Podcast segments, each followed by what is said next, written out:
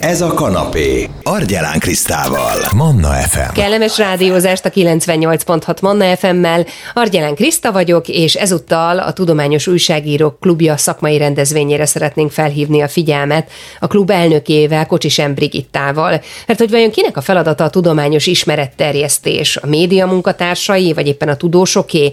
Kell nekünk, átlagembereknek, és milyen mértékben eligazodni a tudományos kérdésekben? Honnan tudjuk kiszűrni egyáltalán, hogy egy-egy hír tudományosan alátámasztott, vagy álhír, dezinformáció, deepfake? Ezekre a kérdésekre keresi a választ a szakmai rendezvényen a klub, illetve a meghívott vendégek, ahol többek között az év ismeretterjesztő tudósa díjat és a tudományos bloggereknek, vloggereknek odaítélhető Juhari Zsuzsanna díjat is átadják majd. Mindez november 29-én 10 és 13 óra között kerül majd megrendezésre az MTA Humán Tudományok Kutatóházában. Brigi, köszönöm szépen, hogy itt vagy velünk a vonal túlsó végén, és elfogadtad a meghívást.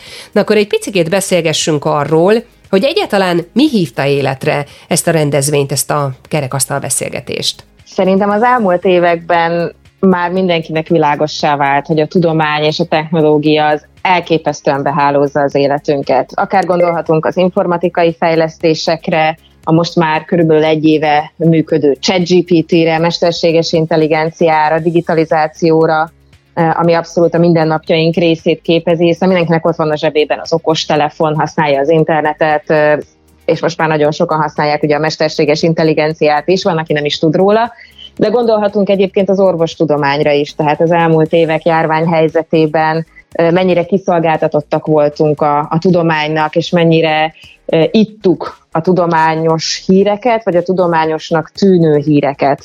Szóval, hogy azt gondolom, hogy soha az emberiség történetében nem volt még ennyire fontos, hogy, hogy az emberek valamennyire értsék, hogy mi történik a tudomány és a technológia világában, hogy ne legyenek kiszolgáltatottak, és tudjanak szűrni a hírek között, hogy vajon ebben megbízhatok, vajon ez hiteles, vagy pedig sem. Megütötte a fülemet, hogy valamennyire értsék. Mennyire kell értsük ezt? Szerintem nem elvárható az, hogy a teljes lakosság akadémiai szinten értsen az összes tudományákhoz, sőt egyébként én, mint tudományos újságíró, tudományos műsorvezető, magamtól sem várom ezt el, vagy a Tudományos Újságírók Klubja tagjaitól sem várjuk ezt el. Én azt szoktam mondani, hogy legyen bennünk egyfajta kritikai érzékenység, és, és legyen bennünk egy alapműveltség, ami alapján valahogy egy hírről tudat alatt, vagy tudatosan megérezzük, hogy nincs ez azért annyira alaposan alátámasztva. Hogy legyen bennünk egy olyan vágy, hogy nem mindent automatikusan elhiszünk, amit látunk az interneten, látunk a közösségi médiában, látunk a televízióban, hallunk a rádióban, hanem akarjunk ennek utána menni. Akarjuk ezt más forrásokból leellenőrizni. Legyen egy háttértudásunk, úgy szoktam ezt mondani, hogy egy mentál, mentális fiókos szekrényünk, ahonnan elő tudunk húzni bizonyos információkat, és arra ráépül ez az új hír. Kinek, minek lenne a feladata egyébként, hogy megtanítson minket erre, hogy felismerjük az álhíreket, a deepfake-et? Szerintem nyilvánvalóan egyik oldalról ez az oktatás feladata, hogy, hogy legyen ez a fajta kritikai érzékenységünk, másrészt pedig a mi saját felelősségünk is. És ugye nagyon fontos az, hogy, hogy régen még valamennyire meg volt válogatva az, hogy ki az, aki a médiában elmondhatja a véleményét. Tehát, hogy televíziók voltak, rádiók voltak, újságok voltak, oda egy főszerkesztő fölvette az újságírót, riportert, műsorvezetőt, tehát hogy valamilyen fajta szelekció volt, hogy ki beszélhet az adott témáról. A közösségi média és a, az internet óta viszont ilyen nincs, tehát bárki indíthat egy blogot, bárki indíthat egy YouTube csatornát, bárki bármit kiírhat a, a Facebook oldalára, és nagyon fontos, hogy érezzük azt, hogy tulajdonképpen ez én is lehetnék, és legyen bennünk egy igény arra, hogy megnézzük, hogy aki ezt kiírta, egyébként ő érte ehhez a témához, van-e valamilyen végzettsége ebben a témában, vagy, vagy egy ugyanolyan laikus ember, mint mi. Bocsánat, hogy egy kicsit ellentmondok, de nem a kutatók feladata lenne ez? Hogy kibújva a mikroszkóp mögül, egy kicsikét átlépve a saját korlátaikat is, de felénk fordulva átlag emberek felé is elmondják, érthetően is megmagyarázzák, hogy mi micsoda? Abszolút egyetértek veled, én is azt gondolom, hogy feladatuk, és ez nem csak valamilyen fajta erkölcsi feladat, hanem, hanem érdekük is fűződik hozzá. Egyrészt rengeteg kutatás az adófizetők pénzéből van finanszírozva, tehát azt gondolom, hogy joguk is van az állampolgároknak tudni azt, hogy, hogy mire megy az ő pénzük, és, és, és egy-egy kutatás az miről szól, és miért lesz nekik hasznos az életükben. Másrészt pedig ezekkel a tudomány népszerűsítő vagy ismeretterjesztő előadásokkal, könyvekkel, cikkekkel tudnak kedvet csinálni a következő generációnak. Tehát, hogy ezt most már azért látjuk évek óta, hogy egyre kevesebben érdeklődnek a természettudományos pályák iránt, el fognak fogyni a kutatók, hogyha nem csinálnak kedvet a fiataloknak, hogy gyere te is természettudományos kutatónak. Tehát én azt gondolom, hogy abszolút feladatuk.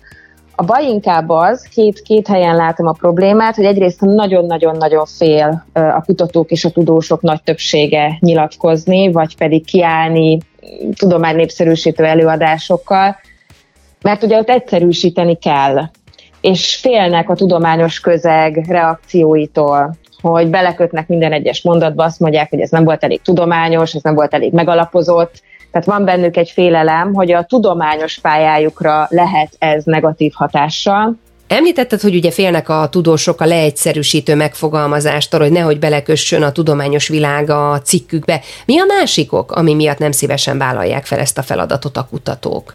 A tudományos közegben ezt nem is nagyon honorálják. Tehát, hogyha azt nézzük, hogy mondjuk különböző fokozatokat az akadémiai pályán miért érhet el valaki, akkor abban a tudomány népszerűsítés nem játszik számottevő szerepet. Tehát, hogy az ő szakmai előmenetelüket ez nem támogatja, és akkor érthető, hogy azt mondják, hogy ez veszélyes, és még nem is támogatja a szakmai előmenetelemet, akkor akarjam én ezt csinálni? Persze vannak nagyon kiváló példák, és őket mi is minden évben díjazzuk az évismeretterjesztő tudósa díjjal, akik erre energiát szánnak, akik ezt lelkesedéssel csinálják, de hogy ők vannak jelenleg még kevesebben. Kik egyébként a tudományos újságírók, Brigi? Hát ez egyfajta ilyen híd vagy tolmács szerep szerintem, mert nyilvánvalóan egy tudományos újságírónak nagyon jól kell tudnia újságot írni, tehát hogy ez nem kérdés. De ezen felül kell tudnia értelmezni azt a fajta tudós tolvajnyelvet, ha így fogalmazhatok, amit a, a tudomány emberei használnak, és azt le kell tudnia fordítani úgy, hogy annak a hitelessége ne sérüljön, viszont érdekes, izgalmas és befogadható legyen egy laikus számára is. Úgyhogy ez nem egy könnyű feladat, én azt szoktam mondani, hogy ez egyik legnehezebb része szerintem az újságírói pályának, de nagyon fontos, és nagyon nagy szükség van rá. És mi a Tudományos Újságírók Klubjában pont, hogy őket próbáljuk tömöríteni, nekik szervezünk feladatokat, nekik szervezünk rendezvényeket, és hát a fiataloknak is próbáljuk azt megmutatni, hogy, hogy érdemes egy nehéz pályát választani, de nagyon hasznosat és nagyon fontosat. Milyen platformra készülnek egyébként általában ezek a tudományos anyagok? Ahogy mondtad, tulajdonképpen minden olyan platformra, ami, amin az újságírás is megjelenik, tehát nyilvánvalóan a klasszikus platformok, mint az újság, folyóiratok, periodikák, rádió, televízió, de mellette nyilvánvalóan az internet is, a blogok, a vlogok, a TikTok, elképesztően sikeres TikTokerek vannak, akik tudomány népszerűsítéssel foglalkoznak, hihetetlen, de így van, és ezt nagyon támogatjuk, és nagyon szeretjük is. De van, aki egy Facebook oldalt visz, és oda, oda rak fel tudományos jellegű tartalmakat, tehát hogy minden egyes felületen én azt gondolom megjelenik már a tudományos újságírás, akár úgy, hogy ezt egy újságíró készíti, akár úgy, hogy egy tudós egyfajta tartalomgenerátorként mondjuk csinál egy blogot is, vagy, vagy visz egy blogot, vagy készít egy podcastet, vagy egy szervezet, például a Tudományos Akadémiának is van podcastje, tehát hogy, hogy minden felületen én azt gondolom, hogy ez megjelenik, és ez jó.